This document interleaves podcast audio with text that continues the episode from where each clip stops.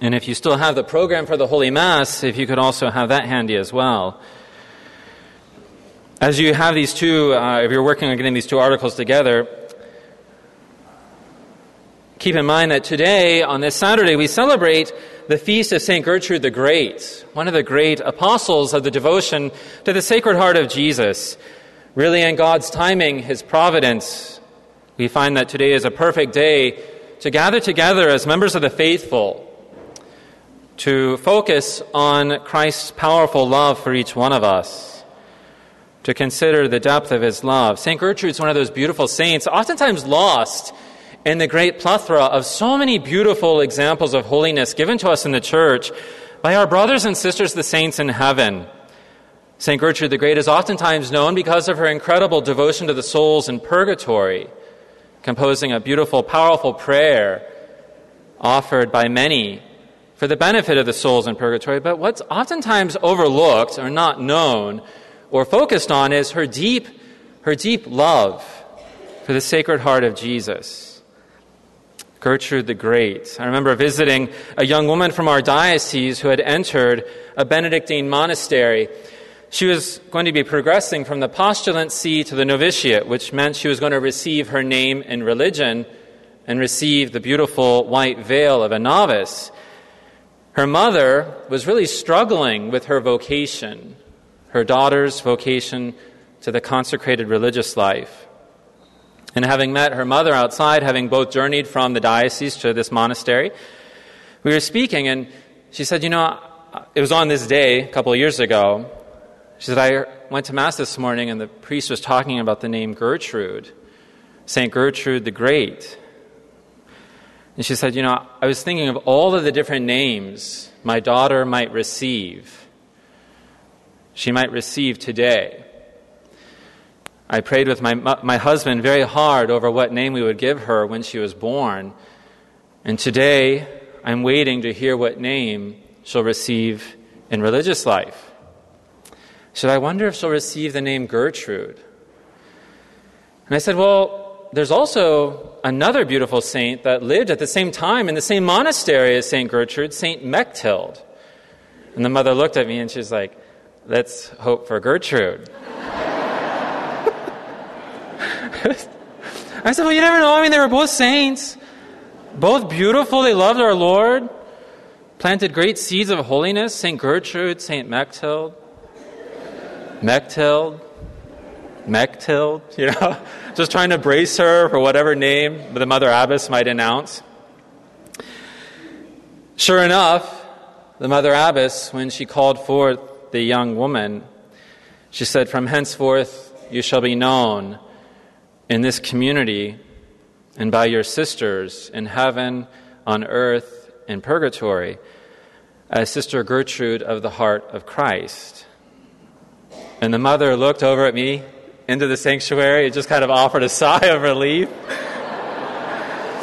and the custom in that particular religious order of cloistered Benedictine nuns was that after the ceremony, the family and the priest would get to greet their daughter. And so, with great eagerness and excitement, we went to the parlor. We were looking through the grill, speaking to now Sister Gertrude. And our mother goes, You know, I was talking to Father beforehand, and she said, I'm just so grateful that your name is Gertrude and not. And she looked at me and she goes, How did you say it, Father? How, how is that other name? And her daughter, now Sister Gertrude, goes, Well, Mom, we're allowed to submit three names. And Gertrude actually wasn't one of them that I submitted. And Mom goes, Well, what were the three names? She goes, Well, I went with the other Benedictine Cistercian saints. And Mom was like, Oh, well, who are they? Well, there are two by the same name. There's Mechthild and there's Mechthild. And then she gave a third one, and the mother looked totally horrified at me. I said, Well, you know, the Lord works in mysterious ways. So we'll be grateful for St. Gertrude the Great. But Gertrude the Great had an apparition of the Lord, very much like St. Margaret Mary.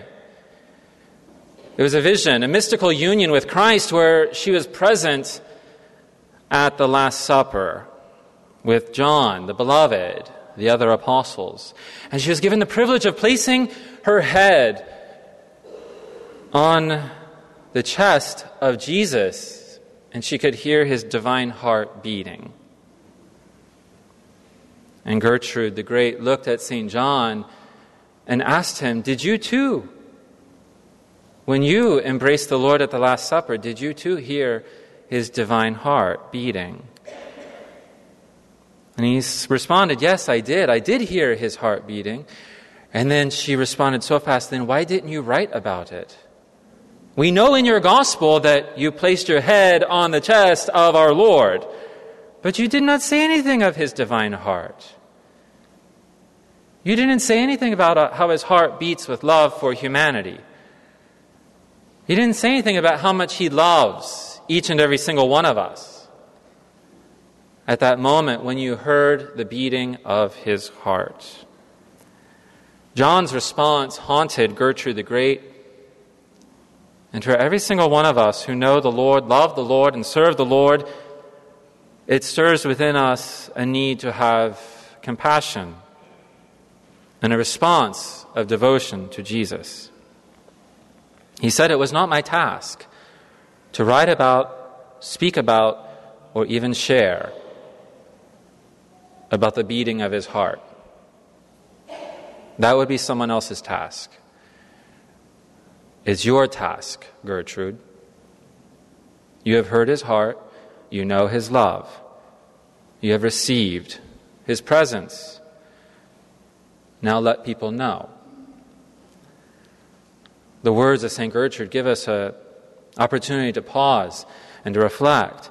The life of that young sister, now Gertrude of the heart of Jesus, and even her mother, who in that moment of anticipation and anxiety and nervousness over her daughter drawing close to the Lord through vows and religious life, receiving a new name, was able to, even in humor, appreciate how the Lord was caring for her daughter and for her as a mother who was aching in her heart to let go of her daughter but was overwhelmed with gratitude to see her daughter grow closer to Christ.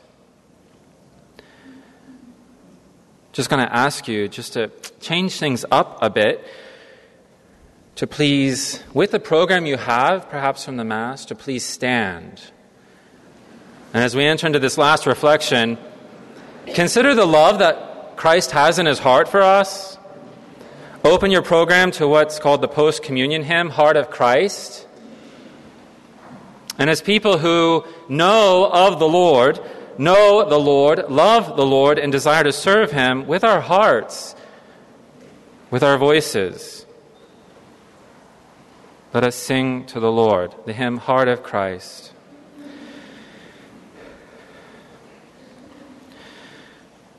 Heart of Christ, we sing thy praises wellspring of eternal life, through the sorrows of thy passion, we find refuge from our strife. Of Christ, thou dost embody all the wonder of God's love. Hold us till the tender mercies showered from our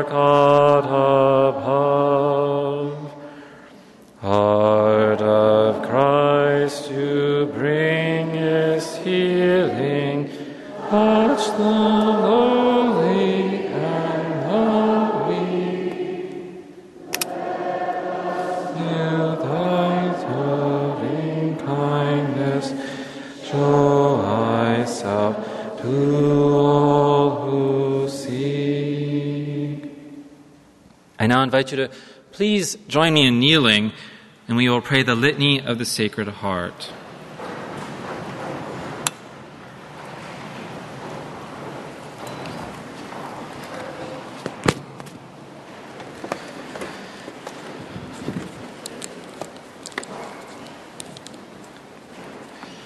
Lord, have mercy. Lord, Christ, have mercy. Lord, have mercy.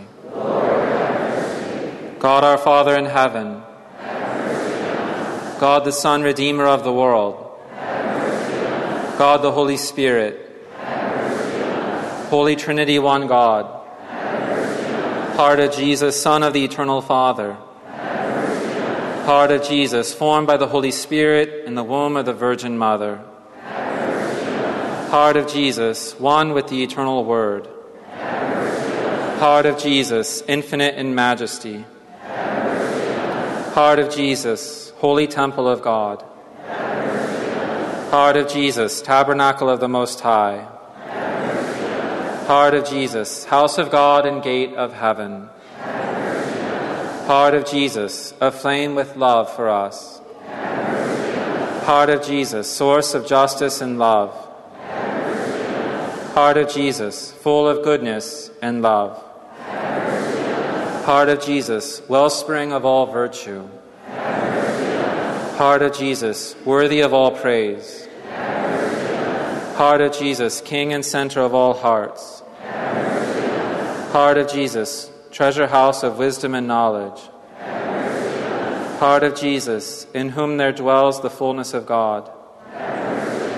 Heart of Jesus, in whom the Father is well pleased. Heart of Jesus, from whose fullness we have all received. Heart of Jesus, desire of the everlasting hills. Heart of Jesus, patient and full of mercy. Heart of Jesus, generous to all who turn to you. Heart of Jesus, fountain of life and holiness. Heart of Jesus, atonement for our sins. Heart of Jesus, overwhelmed with insults. Heart of Jesus, broken for our sins. Heart of Jesus, obedient even to death. Heart of Jesus, pierced by a lance. Heart of Jesus, source of all consolation. Heart of Jesus, our life and resurrection. Heart of Jesus, our peace and reconciliation. Heart of Jesus, victim of our sins. Heart of Jesus, salvation of all who trust in you. Heart of Jesus, hope of all who die in you. Heart of Jesus, delight of all the saints. Lamb of God, you take away the sins of the world. Lamb of God, you take away the sins of the world. Lamb of God, you take away the sins of the world. Jesus, gentle and humble of heart, touch our hearts and make them like your own. Let us pray. Father, we rejoice in the gifts of love we have received from the heart of Jesus, your Son. Open our hearts to share his life and continue to bless us with his love. We ask this in the name of Jesus the Lord. Amen. In the name of the Father, and of the Son, and of the Holy Spirit. Amen. I have the noble task of wrapping up everything today. In a lot of our insurance plans, we have what's called flex dollars. For the Congress of the Sacred Heart, Father Stash Dailey is what's called flex time. I'm the makeup, the crunch guy, the water boy, whatever you want to call me. To wrap up, I draw your attention. Perhaps some of you remember watching the movie called The Help. Any of you watched that? It was one of those painfully powerful movies to watch. Because while you could experience the incredible opportunity and depth of love found within the human heart, found within the human condition, you also had to watch and experience the reality of sin. There's a scene in that movie which still to this day it haunts me. And it's where, towards the end, when the main character has been let go, she was accused of stealing silver.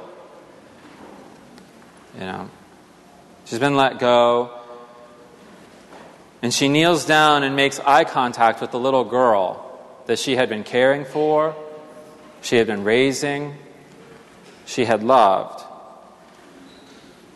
She understood that while her mother loved her, the priorities in the home weren't what they were supposed to be. And that little girl didn't know she was loved. She didn't have someone to remind her that she is cared for. There was no one there to really challenge that little girl to remind her that she is important. So the lady who was the help knelt down and made eye contact with that beautiful little girl. And she told her, Remember always what I've told you. And she had to repeat her words. She said, You is kind, you is smart, you is important.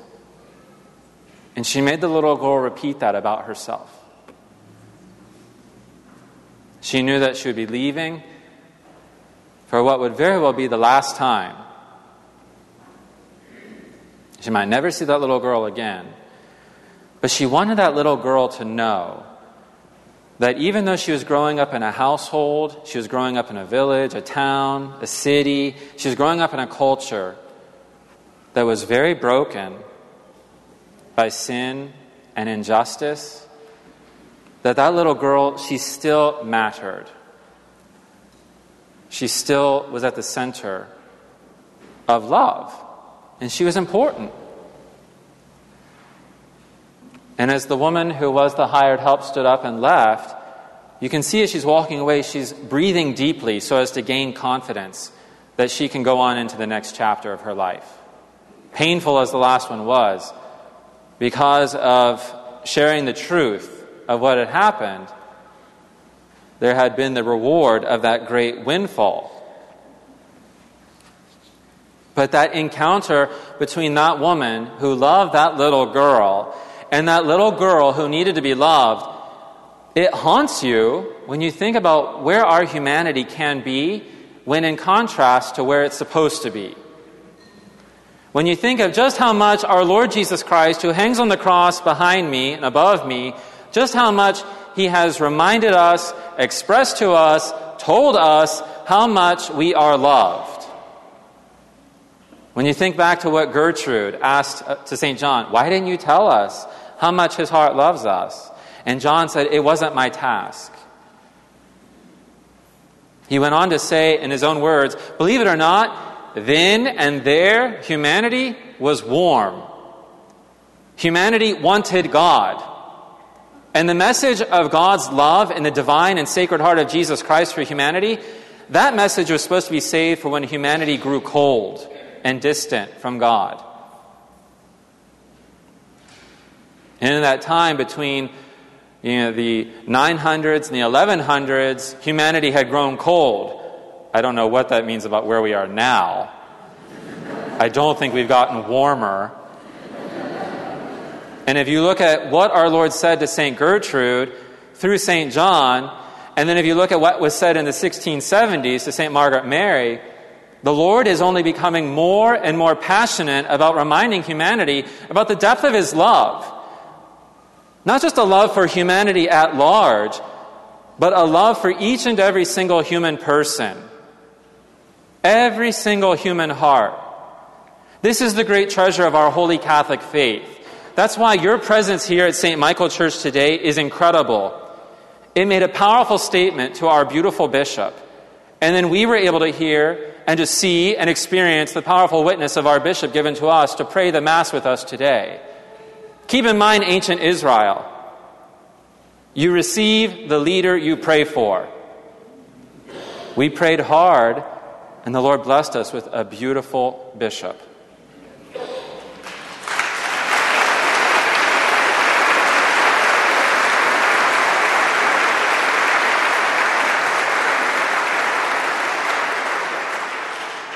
He's gone, so I don't have to be worried about uh, being accused of brown nosing. So. he's moved on to his next task. But we prayed hard when Bishop Campbell announced, and we all knew his tenure was coming to a close. And the Lord sent us a bishop who, like our last bishop and the bishop before him, has a love for the heart of Christ, which means he has a love for humanity. Because if you enter into the heart of Jesus, you're entering into an abyss of love for humanity. Now, here's the thing. We know from what the bishop said, we know from what the Lord has said, there is love for each and every single human heart. That doesn't necessarily mean each of our hearts are going to respond. And that's why this Congress is so important. That's why the enthronement of the Sacred Heart of Jesus in your home is important. It gives you a stage, a platform, a place that is yours where you can wrestle with the reality of His love for you. We work hard and tirelessly so to make sure that the Sacred Heart is in our church, that He is in the tabernacle, and He is in our homes. We have to stop being the people who want to starve to death, who want to freeze to death, who want to die a slow, agonizing death because we decide His warmth is not enough. We want the coldness of sin. Who says so? Who says that? No one says that, but that is how today the people of the world live.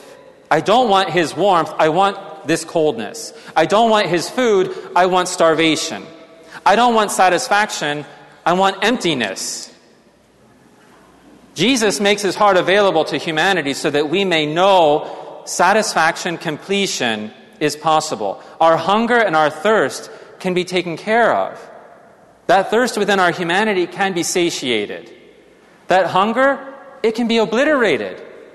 If you're looking for the meaning in your life, turn to the heart of Christ.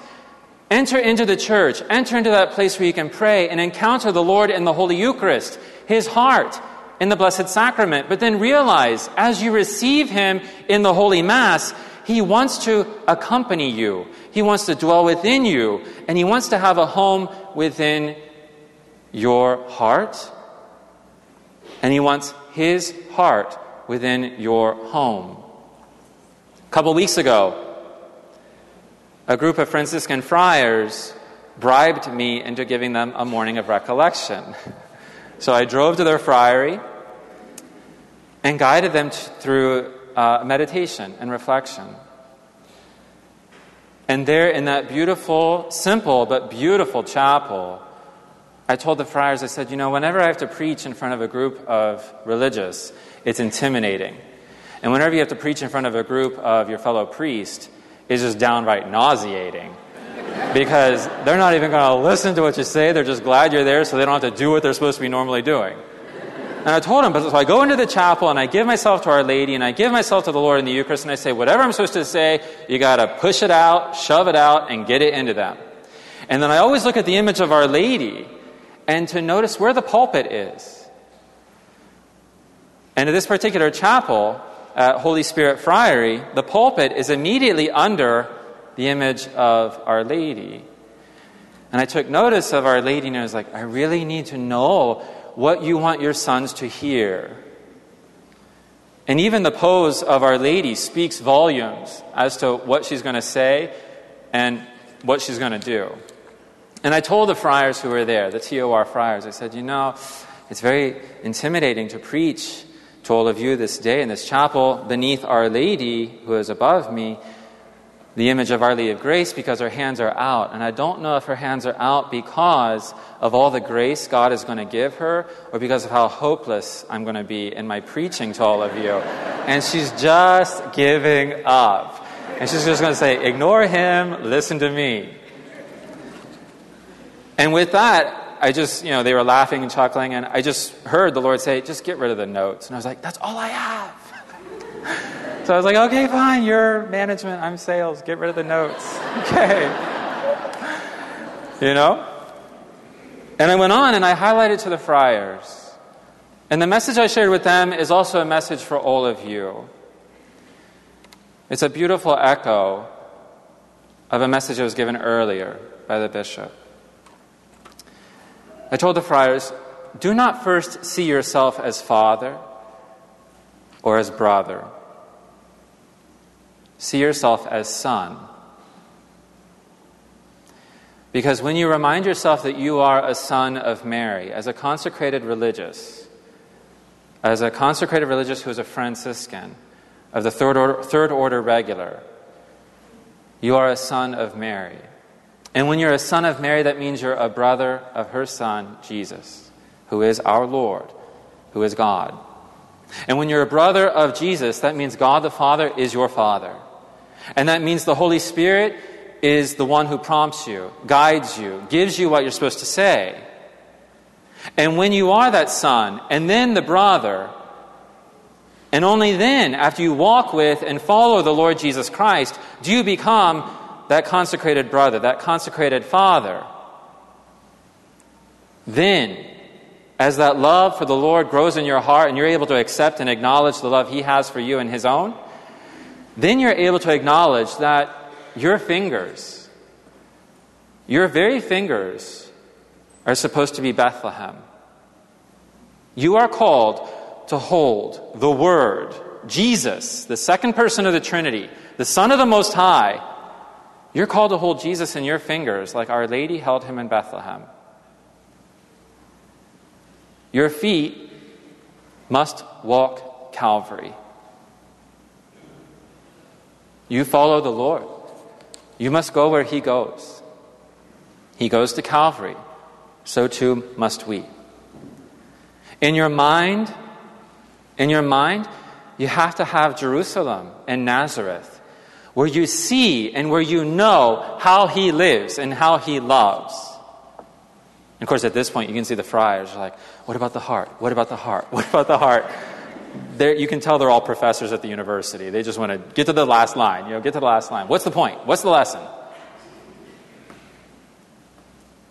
And as for your heart, your heart is supposed to be Bethany.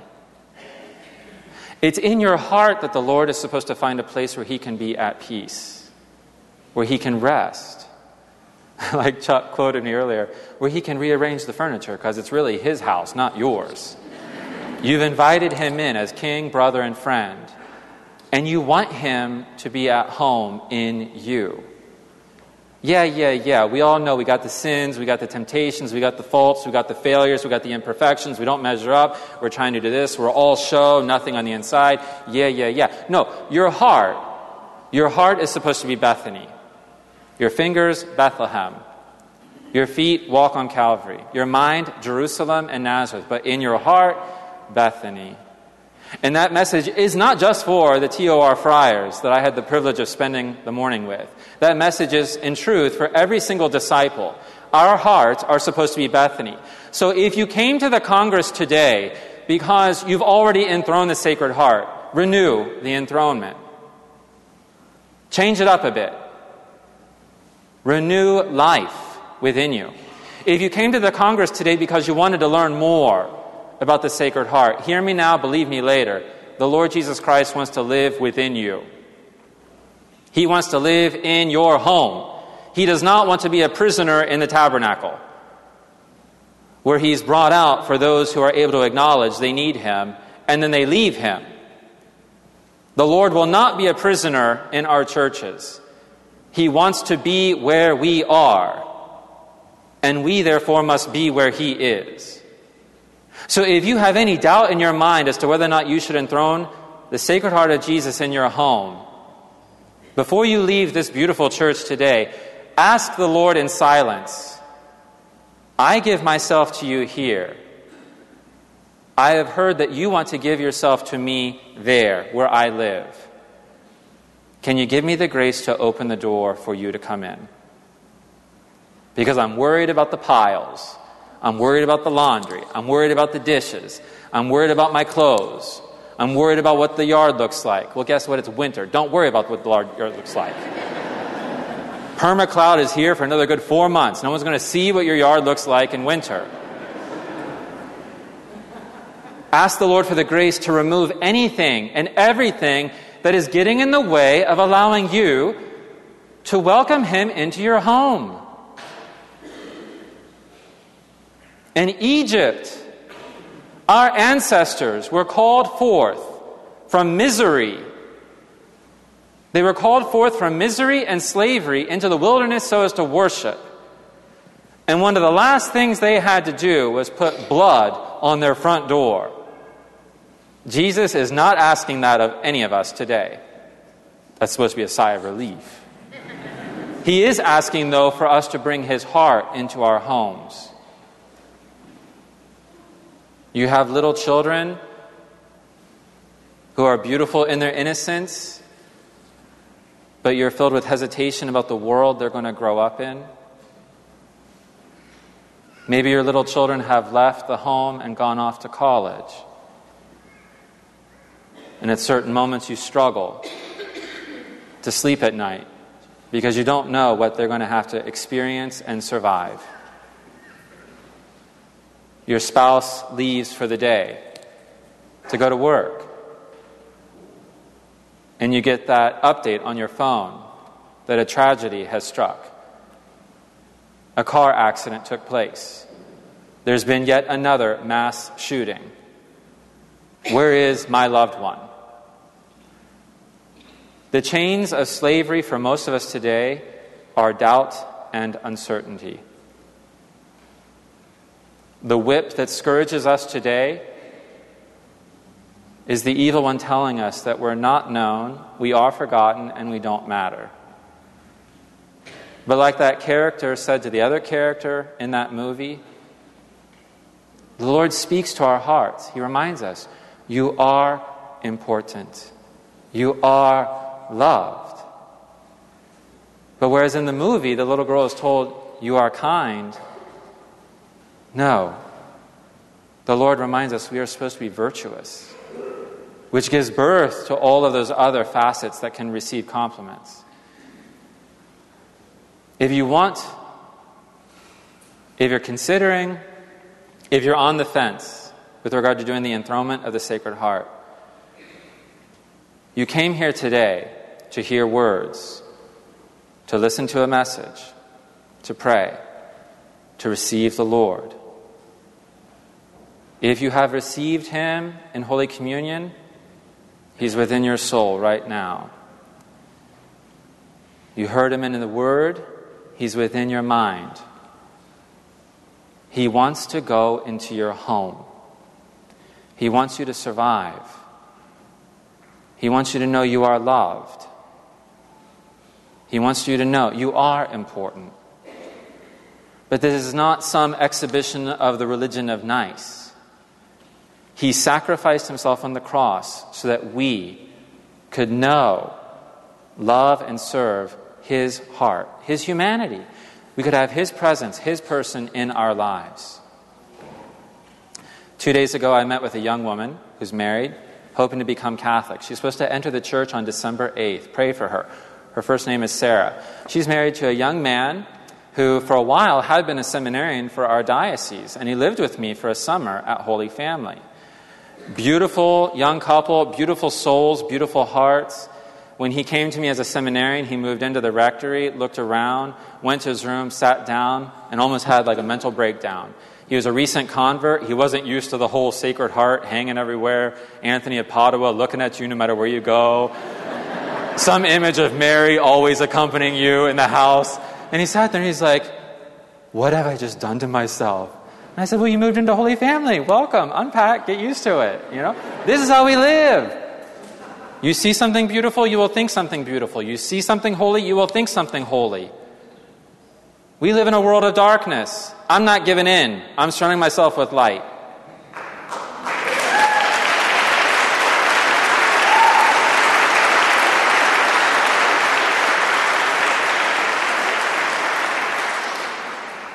The beautiful thing was, painful as it was, he discerned that the priesthood was not for him. And he left, he got married to a beautiful young woman.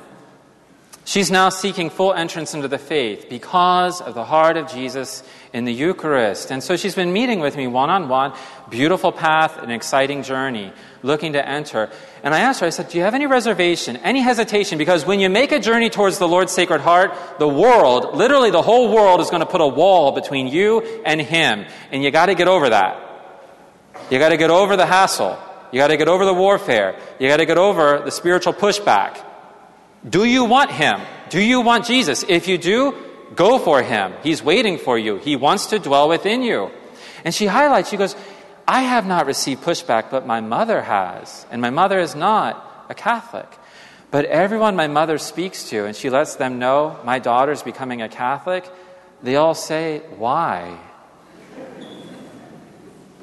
And Sarah's looking at me and she goes, It's really heartbreaking because all the people who are asking her mother, Why would her daughter do that, are Catholic. And I just lowered my head and I was like, Sarah, these are trying times. These are very trying times. And I'm not going to make an excuse for the faulty behavior within the church over the past 40 years where our young people have not been given the truth that they deserved and belonged to them, that the Lord wanted them for Himself and He wanted Himself in their hearts. But here's the thing all of this is taking place because whether you know it or not, whether your mom knows it or not, your mom is giving witness to the power of the Lord because when she's explaining to these people that you, her daughter, is becoming Catholic, the Holy Spirit's stirring up dirt in all these people's lives. So that young woman who said, Well, I'm, I'm Catholic, I was raised Catholic, but it just was pushed down my throat. It was shoved down my throat. I never had a choice in the matter. Why would your daughter want to do this? I said, What she's really saying is, Why would someone want what I already have when I don't make use of it and they will? So you are pursuing an invitation from the Lord, an invitation that that young woman has. She has intimacy with the Lord, but she's turned her back on it.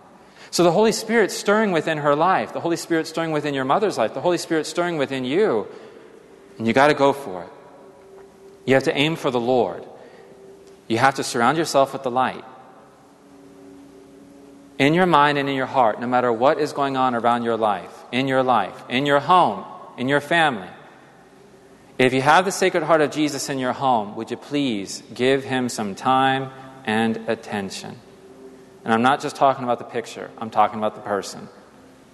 And if you don't have the Lord in your home, this is a Catholic freakout story. Guess what? He's already there, you're just not paying attention to him. To just acknowledge the one who right now is an intruder but wants to be the visitor. He wants to be someone who calls that his home and not his most recent break in. he needs to be invited, he needs to have a key to the door. He shouldn't be breaking through the kitchen window. But the Lord will never leave us alone. He hunts after us. He is the one who wants us because we are loved and we are important. If you do not already have His heart in your home, do you want to have a home in His heart? There shouldn't be a single person in this church, in this city, in this state, in this country, in this world, who, when offered that question, do you want a home in his heart? Would turn that down. Do you want the Lord for yourself? If you do, bring his heart into your home. Do you want peace and security? Do you want mercy? Do you want love? Bring his heart into your home. Do you want to know that while none of us are surviving this thing called life because we were made for heaven, that you're heading there? Bring his heart into your home. Do you want to have security when you look at your little ones or your grandchildren or your great grandchildren? Bring his heart into your home. Do you need the dust to settle? Bring his heart into your home. Do you want life? Do you want light? Do you want peace? Bring his heart into your home.